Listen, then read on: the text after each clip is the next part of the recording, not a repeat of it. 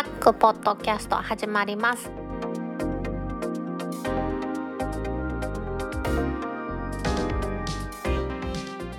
2020年9月4日タックポッドキャスト2第111回目の始まりです。この番組は天王寺アップルクラブの大道とコメントのコーナーからはタックメンバーの北尾姫とお届けします。今週のオープニングで取り上げたいのはラジコが設立10年でついに全民放ラジオ局配信へ。巣ごもり需要でリスナーは月間900万人という IT メディアが取り上げました。ニュースをお届けしたいと思います。8月の25日徳島県の FM ラジオ局であります FM 徳島の配信を9月1日に配信を開始すると発表しましてもう配信が開始されているようです。これによりまして日本全国の民放ラジオ全99局がこのラジコに参加することになりました。ラジコ知らない方のためにどんなものかと言いますとラジコは日本のですねラジオ局をインターネットで同時にサイマル配信まあ、サイマル配信というのは再配信みたいな感じですけれどもそれをしますインターネットラジオで IP サイマルラジオと言われているものですね。IP つまりインターネットプロトコルを使いまして皆さんにラジオをお届けすると。ラジオっていうのは普通電波で飛ばすものですけどもそうじゃなくってインターネットを通じて皆さんに送りますよということですね。いろいろと導入された理由はあるんですけれども大きく5つが言われています放送局の放送エリア内で昔はしっかりと受信できたところが高層ビルとかがですね立ち並ぶことによって受信環境が悪くなっている。あとはラジオのラジオの聴取率が特にですね若い人が年々聞いてくれなくなっている。あとは地形や離島など難聴地域があります。とラジオの受信機ですね。この前うちの番組のね姫とね持ってないとか持ってるって話になりましたけれどもラジオ受信機自体の販売数量が減っていると。さらには新潟のラジオ局の話で FM ポートなんかの話でありましたように消費者の減少に伴いまして広告費も低下して放送局の経営環境がものすごく悪化しているということをま打開策としてインターネット上の IP 通信を利用しまして地上波ラジオと原則なんですけれども同じ代用ということで2010年ですね冒頭にも言いましたように10年経って2020年から10年経って全ての曲がやっとできたというお話なんですよね。さらにはですね2017年からは NHK が聞けるようになったはずなんですよ。今 NHK の AM の第2放送は聞けないはずですが第1放送はちゃんと聞けますのでこれもねいいなと思いますよね。もともとですね出だしとしてはそんなに曲の数も多くなかったんです。2008年に大阪府限定で在阪ラジオ局6局のラジコっていうのがあってですね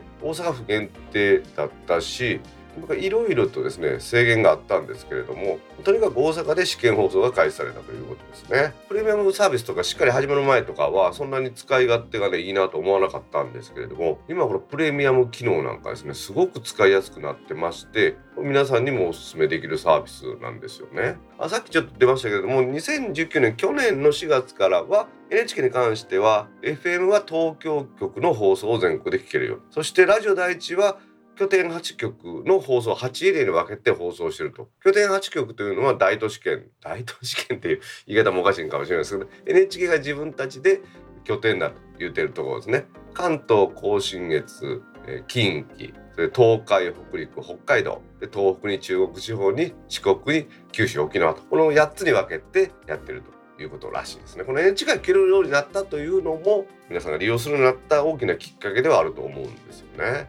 しかし本当にね初めの頃ですよ。私なんか東京出張なんかあって東京に行って iPhone で東京のラジオが最初聞けなかったりして何時間だって聞けるようになる。今度大阪に帰ってきたら大阪のラジオが聞けなくなるっていうこともありましたよね。当時はあれで IP かなんかで判断してたのかな。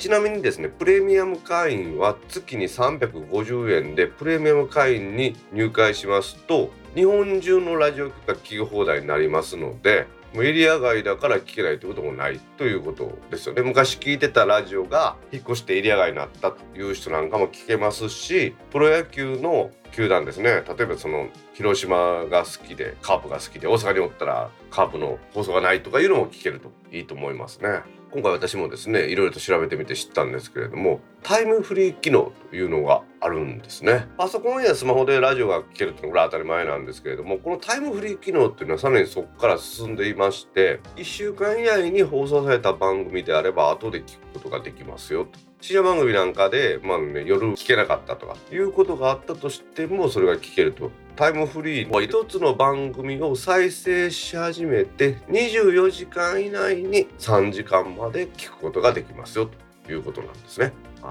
例えばその昨日の深夜にやってたラジオを聞き損ねましたと。じゃあ朝8時に出勤する時に1時間だけ電車の中で聞きましたと。昼休みにまた30分聞きましたと。これで1時間半ですよね。じゃああと夜は残り1時間半が聞く権利がありますよと。でも朝8時から再生しますから次の日の朝8時までの間に合計3時間ということでちょっとこれややこしいんですけれども、まあ、ある程度はね制限がないと再現なくなってしまいますからそれでも後から聞けるこのサービスっていうのはいいのかなと思いますよね。ラジオ局ですね特に AM に関しては聞く人が少なくなって広告収入も落ちていますそして都市圏ではですねワイド FM なんかでサイマル放送しているというのもありますよね。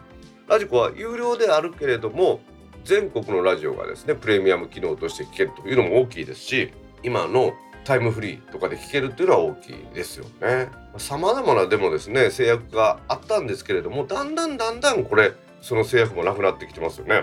例えばジャニーズの人が出てるやつはジャニーズのなんかややこしいこの契約にのっとってその部分はインターネットラジオでは出せないとかですねそんなのもあったんですけれどもそういうのもだんだんなくなってきてるみたいですのでねこのラジコがこれからも伸びるんだろうなと思いますよね。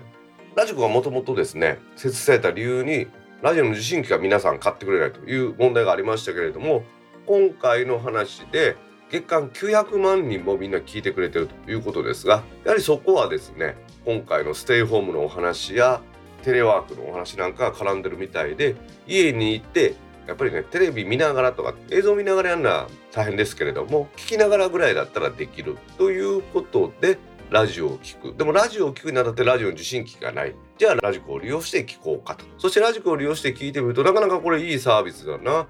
あそこも聞きたいここも聞きたいってなるとプレミアム会員になってタイムフリーで聞いたりだとかですねエリアフリーで聞いたりだとかということがこの需要が大きくなっているということなんだろうなと思うんですよね。いやいや今回ねこのニュースを取り上げまして以前は私も本当に聞いてたんですけれども全然聞かなくなってるんで聞いてみてもいいのかなと思い出してきましたね。毎日大道はポッドキャストをたくさん聞いてるんですね。そのポッドキャストをポッドキャストアプリで聞いてますからその中で NHK のニュースなんかも実はポッドキャストで聞いてるんですね。ここの部分をラジコに置き換えるというのも一つの手かなと思いますけどいやでもねポッドキャストアプリと切り替えるのと面倒くさいというのもありますよね。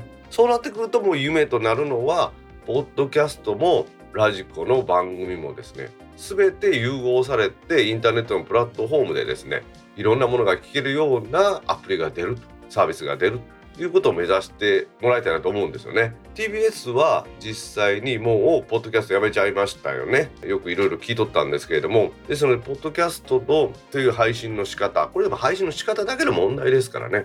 ラジコと同じようにやるということも可能だと思うんですね。放送局みたいにしてですね。ただずっと長いこと出してるわけじゃないんでまあそれも難しいところではありますよね。そういうわけで今月ついにラジコが全国の民放ラジオ99局を網羅するということを行いました。ラジオはもともとは電波で聞くというものでしたが今インターネットで聞く時代このようにねサービスの多様化によって聞き逃したものを聞ける素晴らしい時代になったと思います。ではタックポッドキャスト2第111回始まります。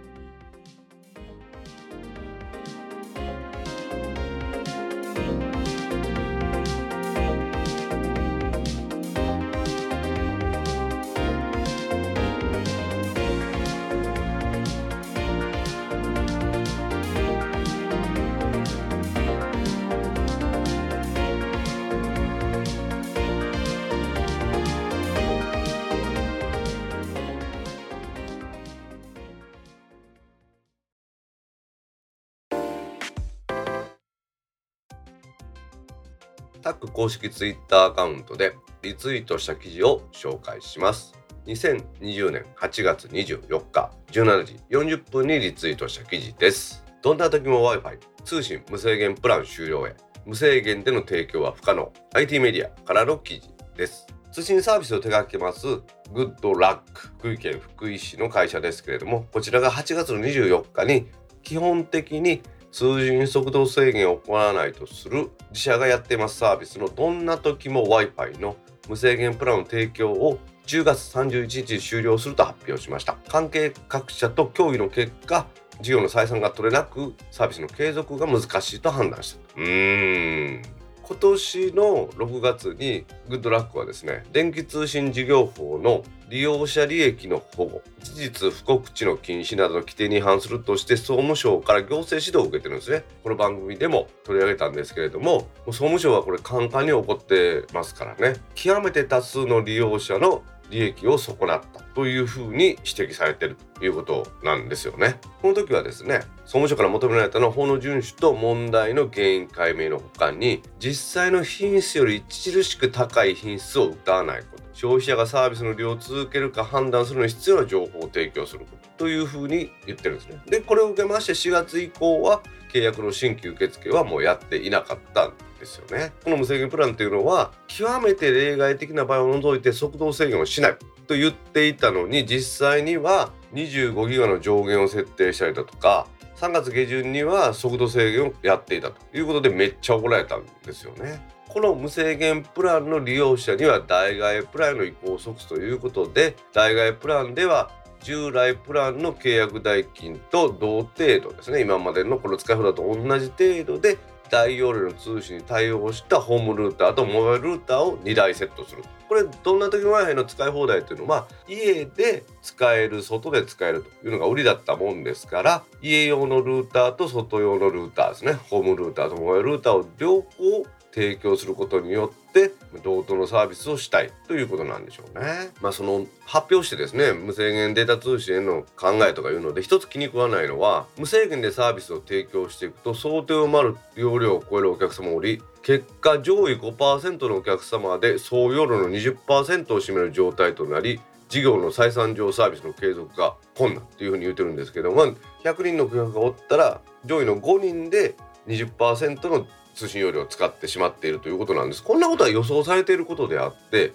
これをなんかですかあたかも使い方が悪いやつがおるみたいな感じで書くということ自体がですねこの会社はこのグッドラックという会社はどういうふうに考えて書いたのかなと思うんですよね。さてじゃあこの無制限プランの代わりにですね何をですね提供しているのかということなんですけれども常に5つのプランを今契約している人には提案しているということらしいんですね。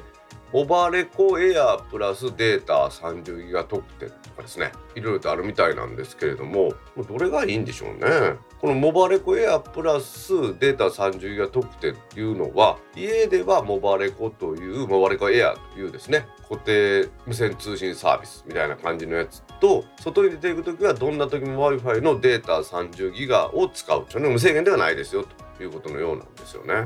きっちりね今までね無制限で同じ金額を払ってた人に比べれば無制限じゃなくなって高くなるということですからまあちょっと騙されたと思う感はあるんでしょうね。さあどうなんでしょうね。このモバレコエアっていうのも、まあ、そこ難しいとこですね。もともと1970円で提供しているところだと思いますんでね、まあ、このソフトバンク光とこのモバレコエアとさらにはどんな時も w i f i の30ギガとか3つねやってくれればねみんな文句言わないんでしょうね。そういうわけで結局はこのグッドラックの無制限プランは終了することになりました。消費者をね騙す利用者を騙すという意図はなかったとしたとしても、ね、結果的に騙されたという人がたくさん発生しました。このサービスのあり方ですね。電気通信事業者としてもう少し考えて事業をやっていかなくてはいけないんじゃないかなと思います。2020年8月28日6時32分にリツイートした記事です。東京メトロマースアプリ東京メトロマイアプリを配信。ジャパンタクシーなど連携シネトジャパンからの記事です。マースモビリティアズアサービスのアプリを利用しまして利用してというか提供しましてですね。ジャパンタクシーなど連携してですね様々なサービスを提供します。ということなんですよね。このアプリはですね大都市型のマースの取り組みとしてマイ東京マースというのをやってるんですけれどもこの従来の東京メトロアプリが東京メトロだけではなくってマースってねマースってなんか私もよくわからないんですけれどもその一環としてですね自転車シェアサイクルと交通手段として提案してくれるということなんですね。マースっていうのは国交省によりますとですね ICT を活用して交通をクロード化し公共機関か否かまたその運営主体に関わらずマイカー以外の全ての交通手段によるモビリティ移動を一つのサービスと捉えるということらしいです。だから自家用車で自分でうろちょろする以外のものはこのマースに組まれるので東京メトロのアプリとしてもですねタクシーだとかですね、まあ、自転車はそうでもないと思うんです。競合他社っていうんですか？そういうのも含めて利用者の皆さんにですねより良い効率の良い移動の方法を提供していくんだということのようなんですよね。シームレスな連携機能っていうふうに書いてあるんですけれども経路検索する時にいろいろと組み合わせますよと例えば私が家からどこどこに行きたいというふうになった時はじゃあレンタサイクルを借りてこの路線の駅まで行ってそこから電車に乗ってですね行ってバス乗ってその先はタクシーに乗って行ってくださいねみたいなことを一つのアプリで提供するということなんですね。でさらに今言いましたタクシーですねジャパンタクシーとかシェアサイクルって言いましたがこれらも予約できるということを1回で終わらせるということなんですよね。で具体的にはその後の東京メトロのマイアプリがですねタクシー配車アプリのジャパンタクシーとか S ライド自転車シェアサイクルサービスのハローサイクリングやバイクシェアサービスというものが一つのサービスにこう見えるようになるというふうに思ってもらっていいんじゃないんですかね。でもまあ実際にはですねこのサイトを見ていきますと東京メトロのアプリで検索した先にタクシーで行きなさいみたいな表示が出るんですねタクシーを推薦します。その時にタクシーを呼ぶを押すとタクシーアプリがジャパンタクシーアプリかこの S ライドが選択できてそれで選べるということのようなんですね。でこの間同じような感じで検索サービスで普通やったらですね何々行きの電車に乗りなさいって何々線ですって出るところがシェアサイクみたいな感じが出ましてねそれも押すと自転車の予約ができるということのようなんですよね。まあ、もちろんバスはですねいろんなバスに対応してますけれどもやっぱ新しいのものタクシーだとかですねこのシェアサイクルにも対応したというのは新しいと思うんですよね。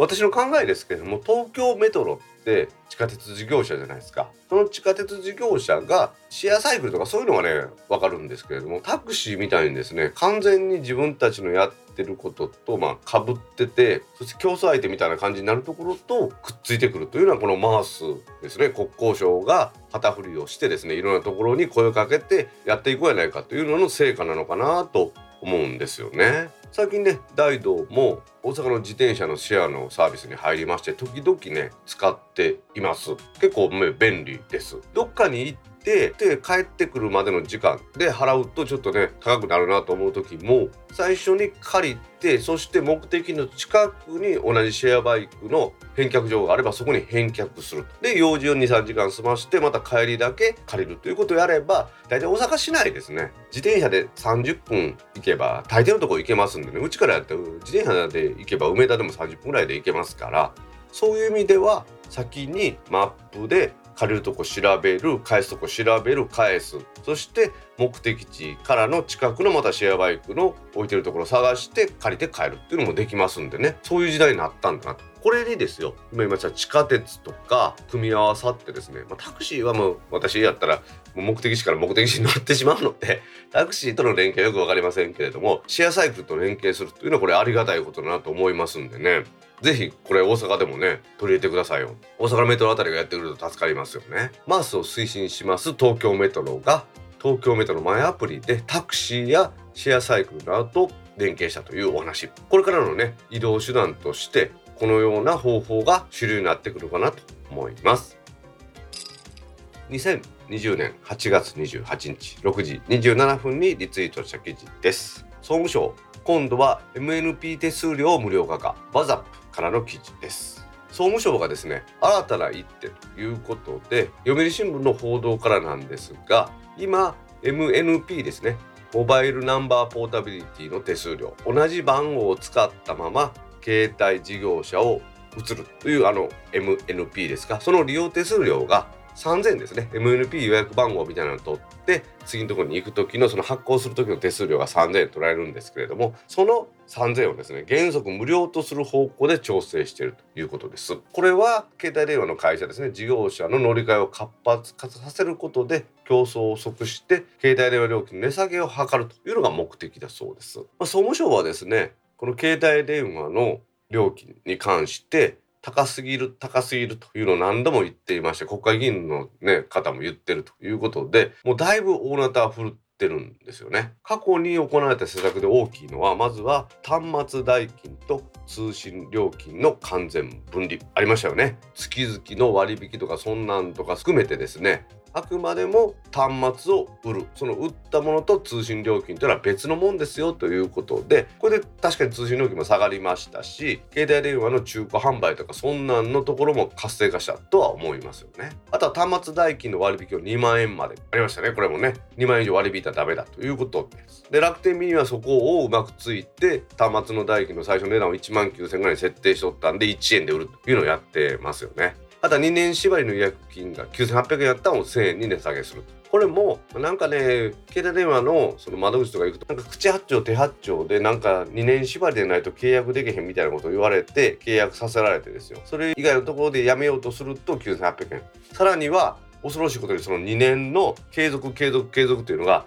今でこそメールできたりとかいろいろ案内されるようになりましたがいつの間にか知らん間にその契約の期限が来とってまた一月でも過ぎるといやいやもう次の契約が2年間生きてますから9800円くださいって言われた。っていうのありましたよね。さらには2年縛りのありなしでプランの料金をドーンと2年縛りた月2000円安くしますよとか言ってたんを月額170円以内にした。あとは長期利用者向けの割引を年間1ヶ月程度に縮小してですね。長いこと同じキャリアを使ってもそれは得にならんようにして乗り換えをさせることによって携帯電話料金を下げる。という施策をやってきましたね。まあでもね、この3000円を無料にするっていうのは確かにインパクト私なんかに大きいんで、私なんかポンポンポンポンポンポン乗り換えるタイプです。今も IIJME を使ってますし、MVNO サービスを使ってる人にとっては、複数年契約とかそんなんやってませんからいつでも好きなところに乗り換える。しかもキャリアが提供しています。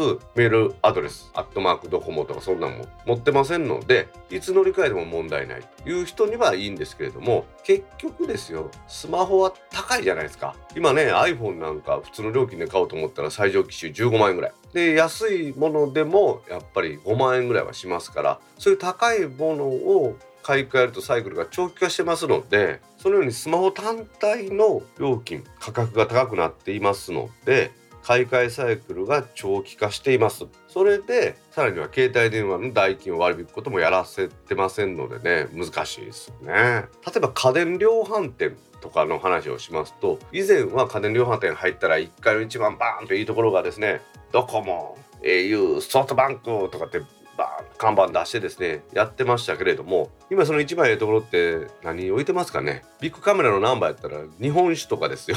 あとはあの化粧品とか置いてますよね。そんな時代になってやっぱりこの携帯電話コーナーのにぎわい見れば分かるように買い替えとかっていう需要もですねまあ少なくなってきてるんですかね。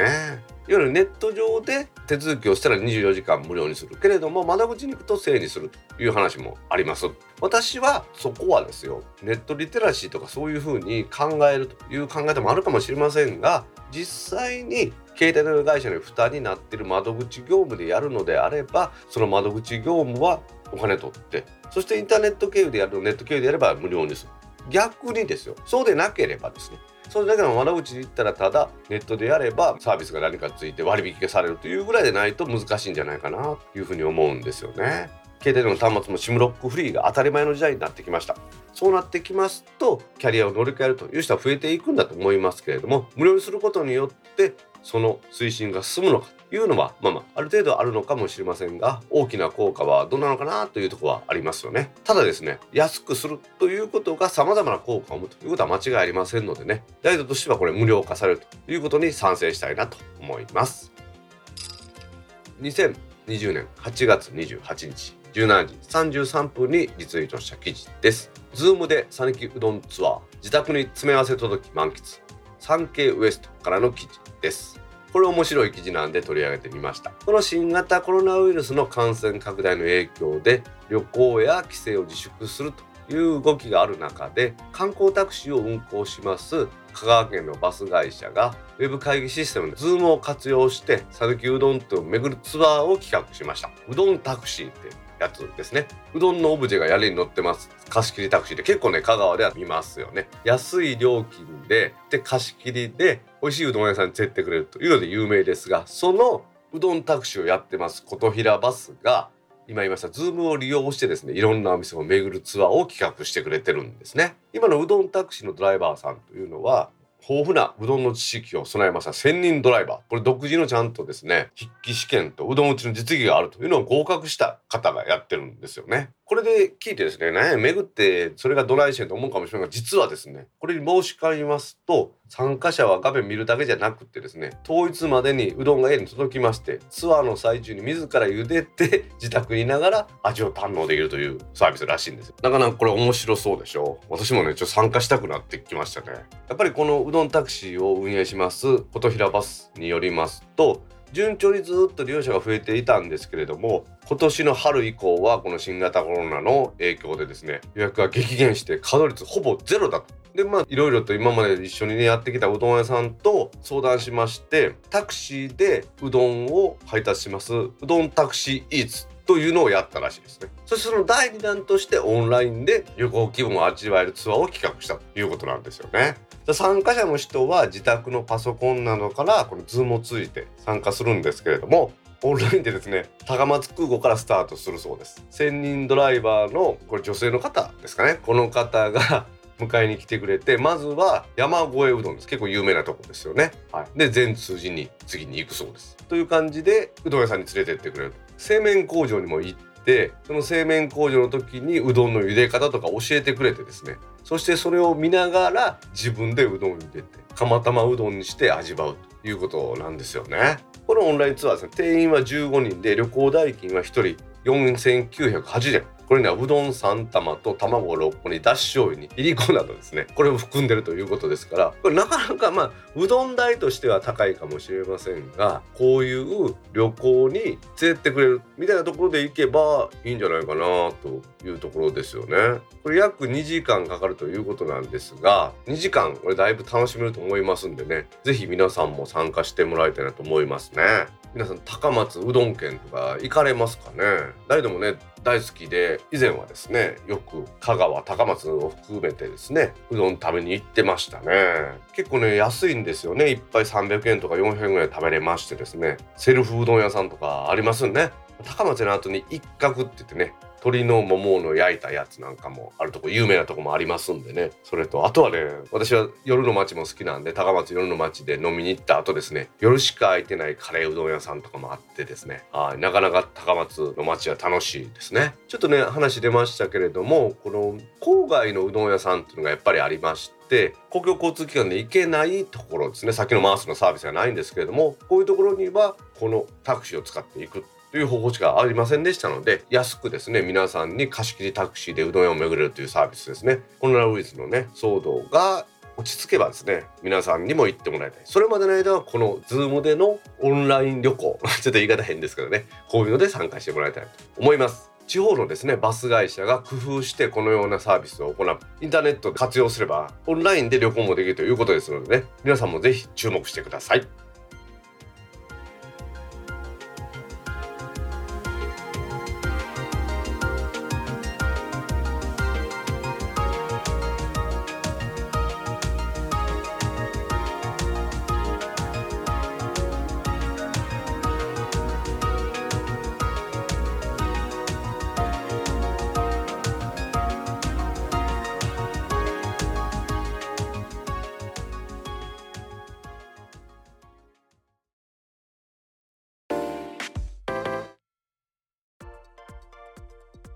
ポッドキャストにいただいたコメントを読んでいくコーナーです。このコーナーからはタックメンバーの北尾さんとお届けします。皆さんコメントありがとうございます。今週もたくさんのコメントありがとうございます。ツイッターでハッシュタグタックキャストとタック宛てにツイートいただいた中から一部を紹介します。はいお願いします。姫に大道現象ネオさんから8月28日2時16分にツイートいただきましたはいネオさんコメントありがとうございます。ありがとうございます。この大動現象っていうのはうん。毛根が死ぬことらしいですよ。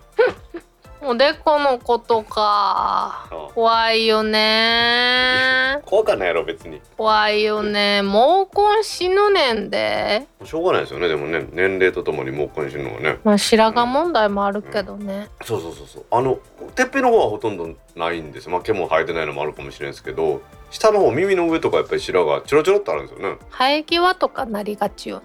君もこの前ね染めた後やのに白が残っとったもんな。言うな言うな。バラすな バラすな。いやいやでもね綺麗な色に染まってましたよね。ブラウン。うん。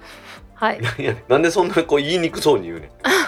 分からんもんだって。ええ感じに染めてくださいっていつも言うだけだからなる。黒くなく茶色くなくってやつやね。うん。真っ黒は嫌やねん。目が茶色いから髪の毛だけ黒くなったらおかしいやん。姫目が茶色いもんなだいぶな。でもなんか髪が黒い方がさ色が白く見えへん。いやーそれは白いから髪の毛が黒く見えるんじゃないの？まあ、しかしレオさんあのね大動現象は常に気をつけていきましょえ気をつけたら治んの？う気をつけて治ります大体気合でどうにかなります。でもさこれはばっかりはもうどうしようもないと思うねん。毛根死ぬ現象と巨乳になりたい現象は一緒やと思うね。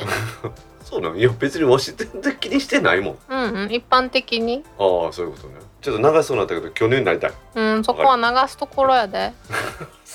大人になろすいません。はい。うんそれではレオさんコメント。ありがとうございました。ありがとうございました。続きまして今回のハイライトは可愛い子ちゃんたちマウスにも寄ってくるんじゃないの名前がマウスなだけになのは内緒。斉藤さんから8月28日9時36分にツイートいただきました。はい斉藤さんコメントありがとうございます。ありがとうございます。マウス言うてもうちのマウスはですよ。あれないんです。よ尻尾ないんですよ。まあそうだろうね。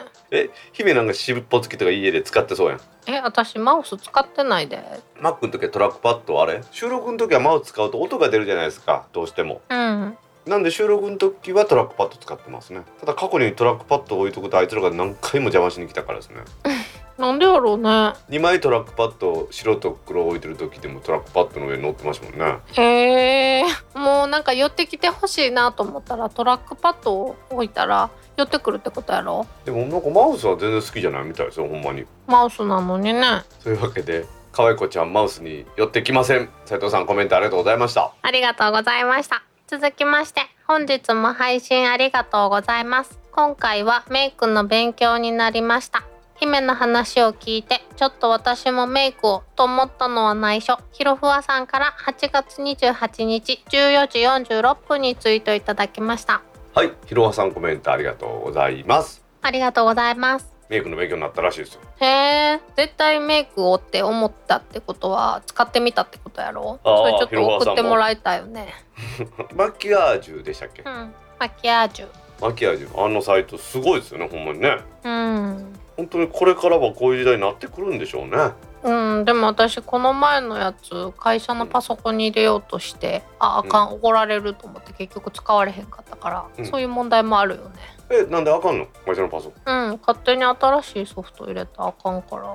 ああまあセキュリティ上の話やろうね。まあ確かにスナップカメラとか筋が悪いわけじゃないですけどそういうビジネス向けではないっていうのはありますからね。うん会社のテレカンの時ってこと？そうそうそうそう。そういうのはやっぱり女性は大変やな。マスクでごまかしててんけどああれ使えるかもしれんと思って。あ ソフト入れなあかん。あかんかったわ。まああの俺のエモリング貸しろか？メガネ？あメガネで周り LED くるくる回るやつ もう大注目するやん。私こっそり参加していたいのに。まあ、ひろはさんのメイク姿ねまたよかったら見せてくださあれ大道さん公開した？いしてないよ。俺写真ないんやってだからあれ言うたように。あったやん1枚だけ。どこ行ったか分からへん後で送っとくわ。Google フォトにあげといて。うん。業務連絡みたいになってるやねん。うん大事。というわけでひろはさんコメントありがとうございました。ありがとうございました。続きまして番組を聞いて心を入れ替えましたマイナンバーカード取得から始めます。クエン酸の効果は医学的に証明されてないですが実感として疲労回復を感じます。何が入っているか不明の某ドリンクよりずっと安心できます。ハッシュタグ美人ポッドキャスター。定義外見だけでなく内面的美しさも兼ね備えていなければならない。ブラフォード2さんから8月28日6時22分にツイートいただきました。はい浦さんコメントありがとうございます。ありがとうございます。ほら番組を聞いて心入れ替えましたはい。あんたマイナンバーカードを申請しないのうん。会社では何？あそうか。確定申告とかはマイナンバーがあればカードはいらんってことかそうそうそう仮カードでいけるから。うんうんうん。まあ、クエン酸ね今もクエン酸ソーダ飲みながらやってますけどもうなんか効くような気しますよね確かにね。なんかでもハイボールにもりもり入れとったらうん。全然飲んでくれへんでみんな。人のハイボールに入れんの？うん。ハイボールはな別にハイボールに入れるのが悪いっていうわけじゃなくてレモンチューハイやったら酸っぱくてもおかしくないじゃないですか。うん。でもハイボールってそのちょっとぐらい味付いてるのやけどそのクエン酸クエン酸したらハイボールじゃなくなってしまうんじゃないかなと思って。はあだからか。私あのレモン味が好きやからハイボールにもカットレモン入ってるやん。あ最近よう入ってますね。うん、だから最高じゃんと思って結構ザバザバ入れとったら 思いのほか不評やねん。それはね今言うてるあのウイスキーの味せんとクエン酸の味ばっかりになるからですよ、うん。確かに酸っぱい味しかせえへん 焼酎のほら香類とかっていうのはもともと味あんまりないじゃないですか。あのポッピーなんかに入れるやつね。うん。それはだからわざわざお酒自体にねあんまり味がないのでシロップとかで味付けるじゃないですか。はあそっか。焼酎味のない焼酎に入れたらいいのか。そうそうそうそう。だから香類ね。私はあの金宮飲むことが多いんですけどうん。金宮に入れてあとレモン果汁ポッカレモンみたいなやつあるじゃないですか。うんあれをちょっと香り程度に入れたら結構美味しいですよ、そうか。うん、ちょっとお砂糖入れてちょっと塩入れたらなんかもっといいみたいですけどね。味的には、うんうーん。あの男梅サワーとか最近あるじゃないですか。うんうんうんうん。あんなんみたいな味するよ。梅干しも酸っぱいじゃないですか。うん。うん、でもねカロリー高なるからね砂糖を入れたら。で塩入れたらやっぱり塩分はね取りすぎん方がいいので、まあ、難しいところではありますけどね。酒のものが一番か、あ 美人ポッドキャスターはあれやで内面も大事やで外見だけじゃなあくて。はい。ちょっと優しくしてあげようって思った大道さんに。ブラさんはこれで君は内面も美しいとは一言も言ってないですからね。え嘘。そういうことなの？いやそういうことではないですけど。来週あたりじゃあ書いてくるんじゃないですか？君は内面も美しいですって。それ待ってる？欲しがるね今週も 最近私よくサウナ行くんですけどうんサウナであのオロナミン C とポカリゼット入れて混ぜたやつとかえ。あとかコカ・コーラやったらリアルゴールドとアクエリアス混ぜたやつとかあるんですよね。へえ。あれ飲んどってですよ。なんか味似てるなと思ったらですよ。あの大塚でマッチっていうジュースあるの知ってます？あー黄色いやつやろ？そうっすあれと味変わらんし色も一緒ですね。じゃあマッチ飲んだらいいね。でマッチの方が炭酸でも濃いんですよねまあとりあえずサウナみたいに汗かいた後はああいうねナトリウムとかカリウムを含んだものとちょっと糖分が入ったものを飲むといいんでしょうね。はい。クエン酸は入ってないと思いますけクエン酸はハイボールに入れるのはやめましょう。ど いややめんでええと。ちょろっとやったらええんやって。あんた入れすぎるのがダメなだけでさ。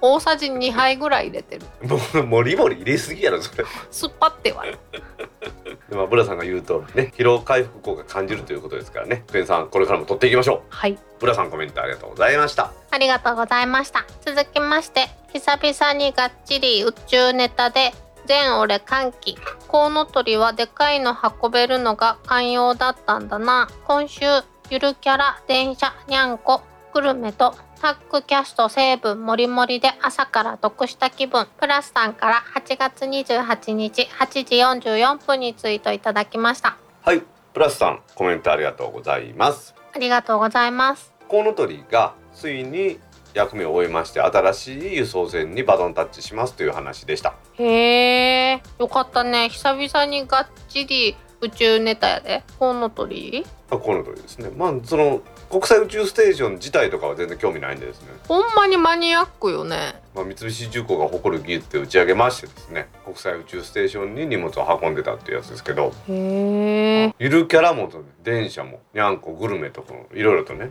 これ脱線するのが大事なんですからこれ最近でも大道さんが戻しがちよね。私もそのなんていうの本筋からずれるの嫌いなんで。え？本筋から逃れてるわけじゃないんだよねいつも大道さんはね。俺の話題に持っていってるだけよね。私ずれてませんので誤解を生むような俺の話題だけよね俺の話題に持っていくの？俺の話題じゃない。です私が見たり聞いたりした話をしてるだけです。そうかな。でもね自分の経験を言うっていうのが一番いいでしょ？でもねもういい年になると経験が増えすぎちゃってね。なんかそれあれやな。ちょっといろんな取り方ができるよね。うん。ちょっと悪意を込めて言ってみた。ちょっとかな。だいぶやと思うけど。まあええわ。それは受け止め方の問題だと思うよ。まあまあ内面も綺麗な美人ポッドキャストやからね。はい。ってことはそういうちょっと嫌味みたいなことは言わないんでしょ？それが最上級の嫌味やけどね。はい。私は別に言っていいじゃないですか。別に美人ポッドキャスターでも何でもないんで。イケメンポッドキャスターって言われないよ。まあイケメンではないわな。別にそんな目指したことも一度もないんで。日イケメン超やけど。日本一気のいいポッドキャスター目指してますんで。あはい。なんかすいません。いいよ。プラスさんにも謝っておきます。プラスさんもなんかすいませんでした。いいよ。はい。プラスさんコメントありがとうございました。ありがとうございました続きまして IIJ ミオの新重量制プラン合理的ですね。あまり知られていないと思いますが先月 YU モバイルに乗り換えました。3ギガプランで100ギガを上限として無期限繰り越しできます。標準で端末保証付き。今のところ爆速で快適です。価格 .com 経由でのキャッシュバックも魅力。影山の一夜さんから8月29日5時51分にツイートいただきました。はい萩山の一夜さんコメントありがとうございます。ありがとうございます。これ YU モバイルってですね山田電機と有線ですね。おーそれの頭文字なんだ。うん YU ですね。結構これ知られてないって言いますけどまあまあ MVNO の私らみたいにマニアックみたいな人はですよ知ってると思うんですよね。うーん。うん。で3ギガプランで100ギガまでいけてまあお得ですよね。ねえ無期限繰り越しっていいよね。繰り越しもいいんですけどね重量制プランっていうんですか？うん。これがいいですよね。どういうこと？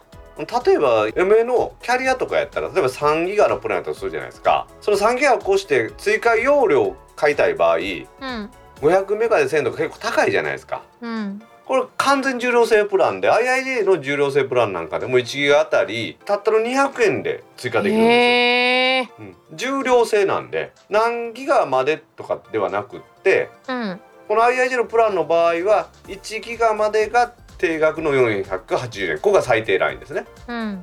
で2ギガまでやったら700円とでうん。3ギガ以降は1ギガとに200ギガ。で上限が20ギガなんですね。へえ、いいな。でこの萩山の一夜さんがやられてるやつは3ギガのプラン。3ギガが基本でそこから100ギガまでできるっていうもんですよね。うん。でこれ Y モバイルも今のところね知られてないと思うんで回線設計上うまいこと言ってるんでしょうけどうん。私が経験したことあるのは B モバイルってわかります？日本通信。うんうんうん。あれが MVA の出たばっかりの頃まだねあのデータ通信しかなかった頃ですね。音声通話ができなかった頃に、結構安い値段で良かったんで使ってみたんですけどうん。最初早かったのにバーッと加入したんで激予想になってしまってですね。MVNO はそのキャリアに契約するのっていうのがやっぱり1ヶ月とかそういう単位でやってるわけじゃないですか。この予想を見越した異常に加入者があったりしたりすると集中してしまってその月はものすごく遅くなっちゃうんですよね、それが安くできてるコツでもあるんだと思うんですけどね。うんうんうんなのでそういうこともあるのでまあ萩山の一夜さんのツイッターのやりとりでね B モバイルで私えらい目合いましたんでこれがみんなに知られず遅くならないことを祈ってますというような話はしておきました。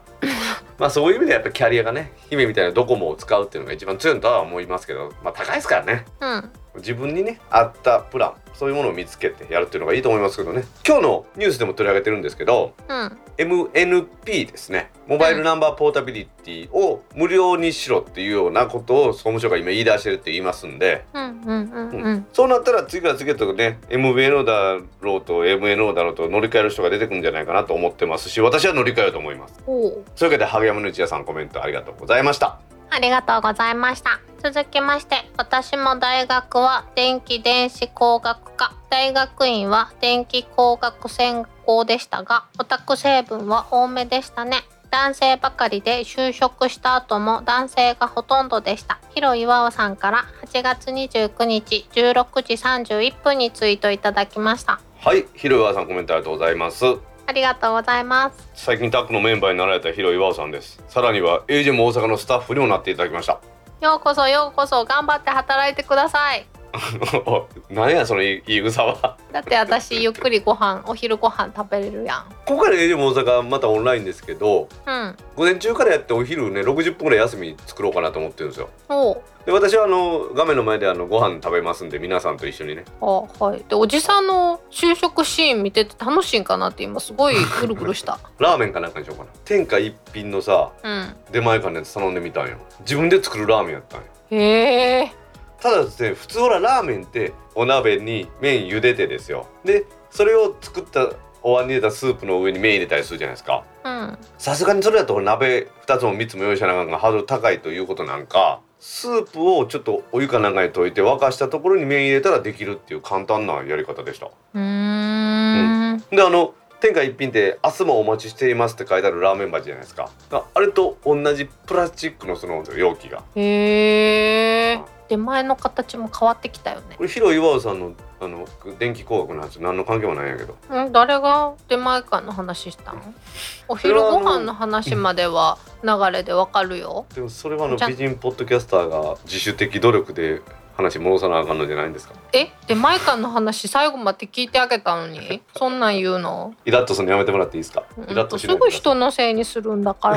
うわ 編集って怖いですね。姫は英文学科やから女性ばっかりやった？だって私女子大やもん。いや女性ばっかりって怖ない。怖いよ。朝来た時と帰る時の顔全然ちゃうから。それ怖いの意味がちょっとちゃうやろ いやなわしもその広岩尾さんと一緒でですよ。高校大学仕事しても男ばっかりの社会なんでですよ。やっぱり仕事によってね広岩尾さんもそうですけどね男がほとんどってことですけどそういう業界ってどうしてもあるじゃないですか。うんでもなんかそんなにキラキラした世界にはずっといなかった。どちらかというと職人肌の人たちと仕事することが多かったんかも。キラキラしたってどういうことなの？んチャラいやつ またね広岩尾さんともせっかくねも大阪のスタッフになっていただきましたから懇親会でスタッフの労をねぎらうっていうことで一緒にまた飲ませてもらいたいですよねぜひね。はい。その際は前夜祭からぜひ。戦場バーベキューやりたいな。ねえしたいよね。秋にはできるかなと思ってたんだけどね。はい。とい。うわけで広岩さんコメントありがとうございました。ありがとうございました。続きましてタックポッドキャストシーズン2第110回を拝聴。マイナポイント。決済アプリからだと決済 ID 入力なくて楽々なのですがマイナポイントアプリからだと最後についでに保険証の申し込みもいかが画面が出てきます。後からだとマイナポータルアプリで申し込めるようです。島徳さんから8月30日6時9分にツイートいただきました。はい島床さんコメントありがとうございます。ありがとうございます。マイナポイントのお話はね姫とももう散々しましたけれどもはい、保険証の申し込みっていうのもうん。出てくるらしいですよ、へえ。私は PayPay アプリからやったのでこれが出てこなかったんですけれどもこれを申し込むためのマイナポイントアプリっていうのをやると最後にその連携しますかみたいなのが出てくるらしいんですよね。えー、便利。でゆくもばさんの番組でそれをお話でとってですね。でそうなんやってこと島徳さんもそれも聞かれたらしくてうん。なんやこれと思わずに済んだって言ってましたね。でも健康保険証を紐付けるのとはちょっとまたちょっと違うんで特殊な話なんです。まあまあとにかくこのマイナンバーカード1枚で保険証として使えるっていうのはありがたい話ではありますよね。えー、じゃあマイナンバーカードは取得しといた方がいいの？取得しといた方がいいと思いますけどマイナンバーカードのわけのわからないところはですよ。この非接触型 ID でのものなはずやのにうん。顔写真とかなマイナンバーが入ってるじゃないですかそのものがあんなの書く必要なかったの？本当はね。今クレジットカードでもあるじゃないですか。もう番号書かんようにしようかとかっていうのもなっとるじゃないですか。その番号以外の方法で認証できるならばいらないだろうってことでね、うん、だからそのマイナンバーが外に書いてある理由なんかほぼないわけですよ。意味がないし、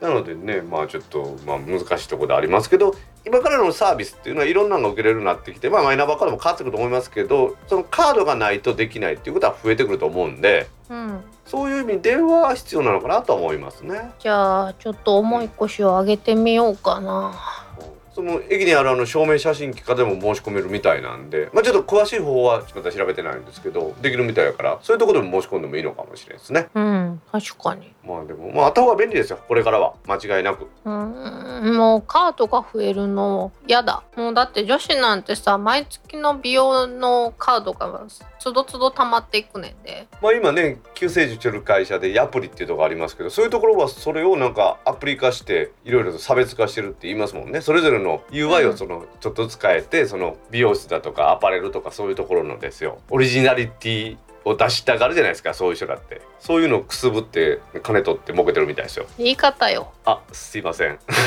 まあそういうわけで姫もマイナンバーカードを取得に向かっていきますのでね。島田さんコメントありがとうございます。ありがとうございます続きまして9月が目前に迫っているのに楽天ミニは届きません。正直もう興味がなくなってしまってますが人生初の新品スマホ iPhone SE2 を買ったので eSIM だけでも先に欲しいんですけど宇太郎さんから8月26日10時19分にツイートいただきました。はい歌郎さんコメントありがとうございます。ありがとうございます。楽天ミニね皆さん届かないっていう話ですね。iPhone SE2 であれば eSIM が入るので、まあ、eSIM でってことですけどうちの佐竹代表が楽天ミニを1円で買おうと思って間違って eSIM を発注してしまったっていうのがあって eSIM だけ届いてるんですね。なんかドラマがある人だよね。ウェブから物買ったりするの不得意なんですよね。あの a ジも大阪なんかでよくあるじゃないですか。あのクーポンコードがあってうん。これ入力した人は3割引きにしますよとかっていうのあるじゃないですか。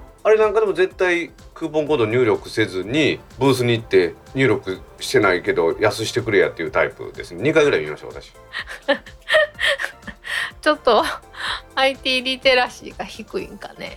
まあその佐竹さんにも楽天ミニは届いてません。うーん。これを今実際に w i f i ルーター持ってるじゃないですか。それもだいぶ古くなってきたしちょっとねだいぶ弱ってきたので w i f i ルーター代わりにもしね電池の持ちがいいんやったら使えたらいいなと思って安で中古で売ってないかなと思ってちょっと探してるんですけどね。まあちょっとバンド問題があるんで楽天モバイルで使うんだったら抜群ですけどドコモ SIM 入れたりするとちょっと弱くなるんでですね。そういうところはあるんですけどまあ楽天ミニね小さくて、まあ、持ち運びしやすいっていうことで逆転の発想でその電話じゃなくて w i f i ルーターに使ったらどうかなと思ってます。確かに。はい。楽天のサービスですからまだどうなるかもわからんですけどね、まあ、とりあえず1年間は無料 eSIM が使えるということしかも速度が速いということでねみんな重宝してます。はい。というわけで歌郎さんコメントありがとうございました。ありがとうございました。今週のコメントは以上です。皆さんコメントありがとうございました当番組宛てのコメントは Apple Podcast アプリのレビュー Facebook ページのコメントタック公式ブログへのコメント Twitter のメンション「ハッシュタグシャープタックキャスト」などでお待ちしてます。お待ちしてます。はい皆さん今週もコメントありがとうございました。ありがとうございました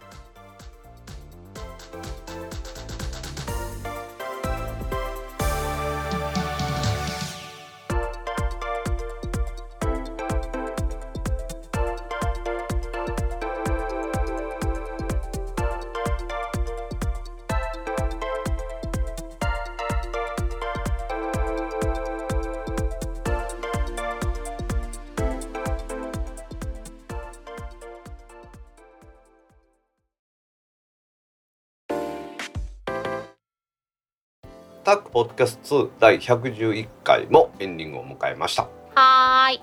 今週はですね au 自分銀行がローソンの端末であります。このローソン銀行でスマホ ATM を開始。キャッシュカードなしで入出金が可能にというニュースを取り上げたいと思います。はい。これ記事から読みますと au 自分銀行は8月の24日ローソンに設置されたローソン銀行 ATM においてキャッシュカードを使わず現金の入出金ができる。スマホ ATM QR 入出金機能を提供開始しました。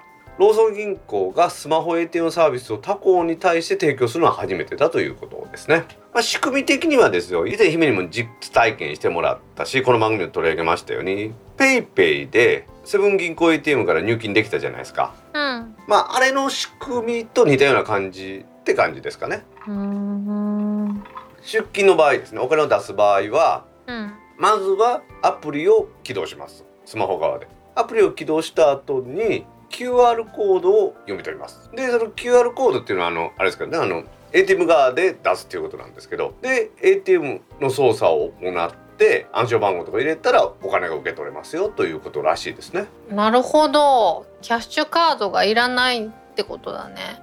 まあそうですね。ですから本人を認証するための仕組みとしてはキャッシュカードですか？もともと銀行って本人認証するのっていうのは印鑑だったでしょ？うん。だから印鑑ですから印鑑主義っていうやつで法人だったとしたら別に個人じゃないので法人の印鑑さえつければですよ。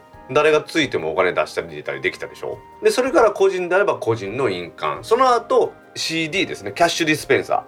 今はもっとかっこよくなって ATM って言いますけど、うん、ATM で印鑑の認証ができないので磁気カードでキャッシュカードっていうのができたわけじゃないですか。へえそういうことなんですよ。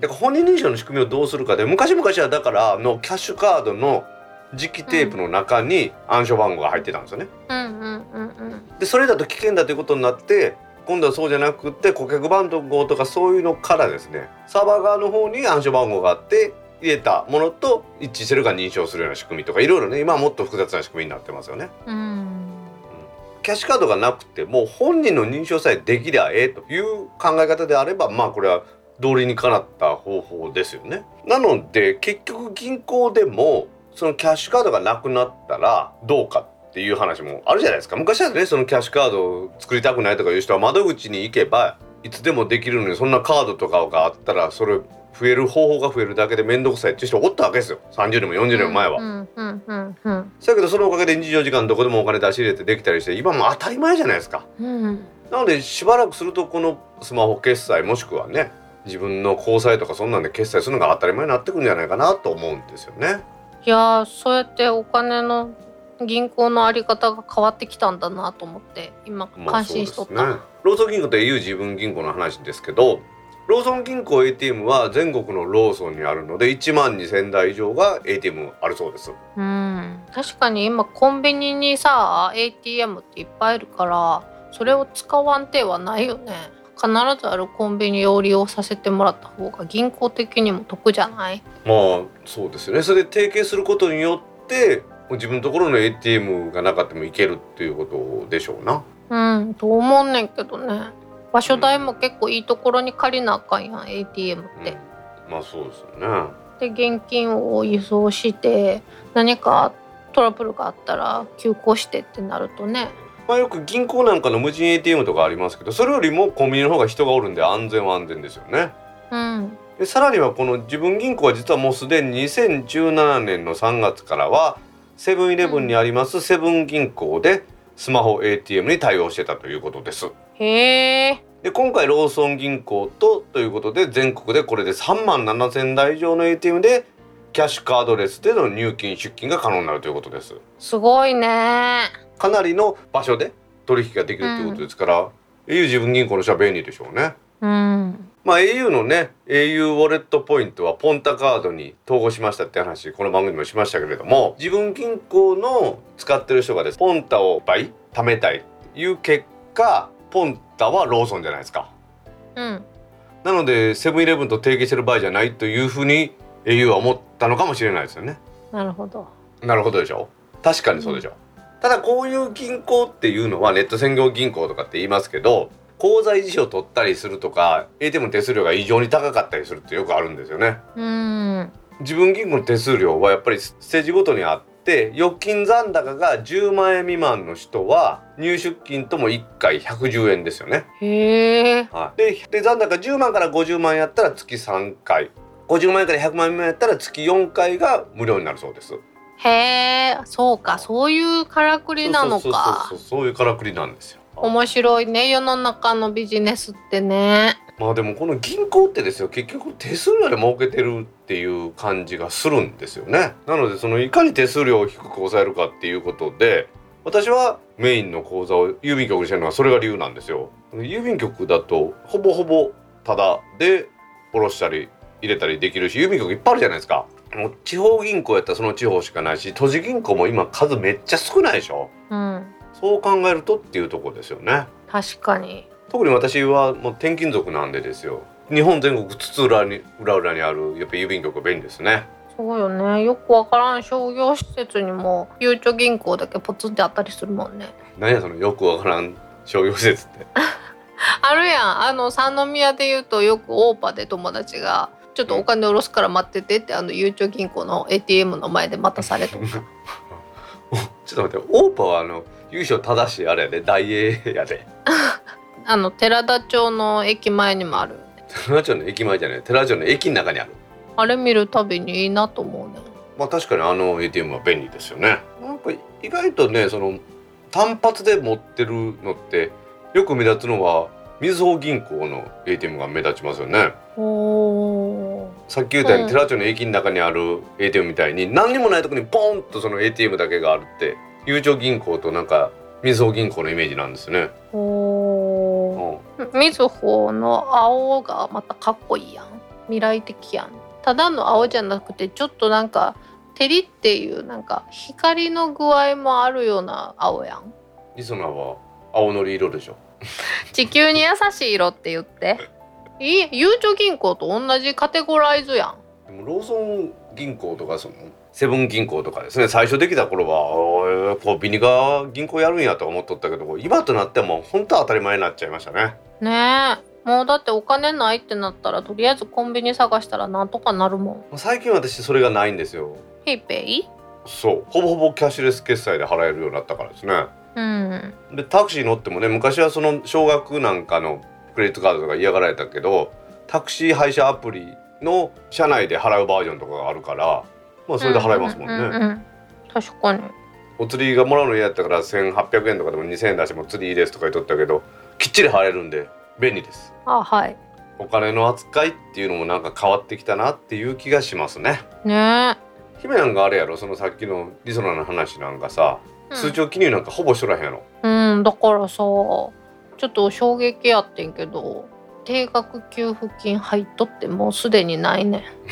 あれさあの大阪市のホームページで給付金のページに問い合わせ番号を入れたら、うん。いつ受理していつ振り込みましたよっていうのが出てくんねやんかへえ7月27日にもうすでに振り込まれとった。あほんま。姫は通帳記入してないしアプリも使ってないからあんまり残高分かってないパターンでしょそうやねん。びっくりすんねん。え全然ないやんとかある。残高は分かるんか？そのあれやもんね。コンビニで残高分かるからそのん。入金出金のその明細がよう分かってないってパターンでしょ？そうそうそうそう。リソナのアプリ入れた方がいいですよちゃんと。入れてんけどなんかパスワードがよく分かれへんねそれは日本語ではパスワード忘れたって言うんですよ。何もしてないのにパソコン壊れたやつと一緒で何もしなかったら壊れるかってやつですよ。サポート泣かせなやつやな。まあ、すなんかすいません。話はねあの尽きないですけど銀行のあり方そしてあと現金の取り扱いの方法っていうのも変わってきてですねさらにはキャッシュレス決済なんかも出てきましたんでねこれからまた銀行さんっていうのはやっぱり手数料で儲けていくっていうのをいろいろ考えてくるんだろうなと思いますね。はいそういうわけでタックポッドキャスト第111回を終了します。111や111でした。はいはい次回のタックポッドキャスト第112回は来週9月の11日の金曜日に配信する予定です。はいでは皆さん来週も聞いてくださいね。バイニャー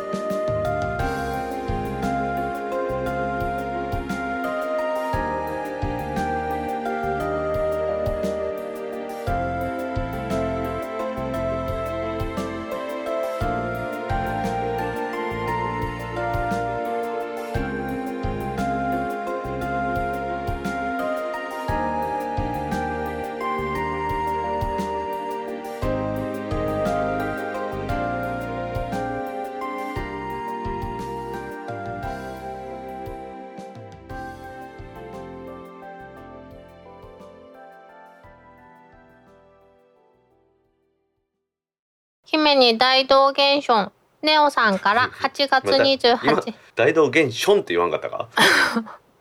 な。バレた？バレたわ。い続き